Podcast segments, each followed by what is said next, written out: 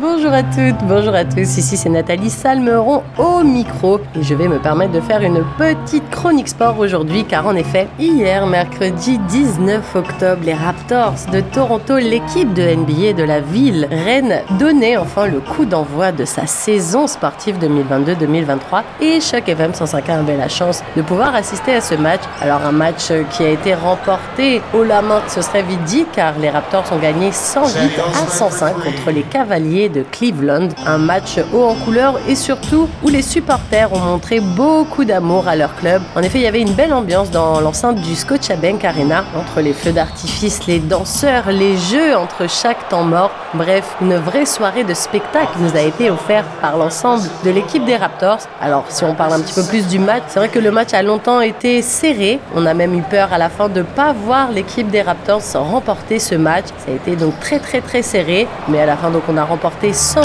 à 105. Et côté points, c'est notre francophone préféré Pascal Siakam qui a marqué euh, notamment 23 points lors de cette rencontre. S'ensuit Gary Trent Jr. avec 19 points et juste derrière c'est Oji Anunobi avec 18 points. C'est vrai que euh, les trois garçons se sont démenés tout au long de la partie, une partie que je vous disais était vraiment très serrée. Ça donne envie d'aller voir les autres matchs de la saison.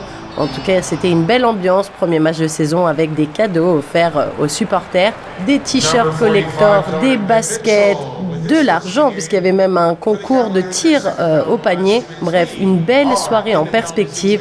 Alors les auditeurs de chaque FM 105.1, je vous conseille très prochainement d'aller vous rendre au Scotiabank Arena pour aller applaudir notre équipe locale les Raptors de Toronto. Une chose est sûre, cette saison, avec tous ces joueurs qu'on a, on devrait faire mal dans le classement de la NBA.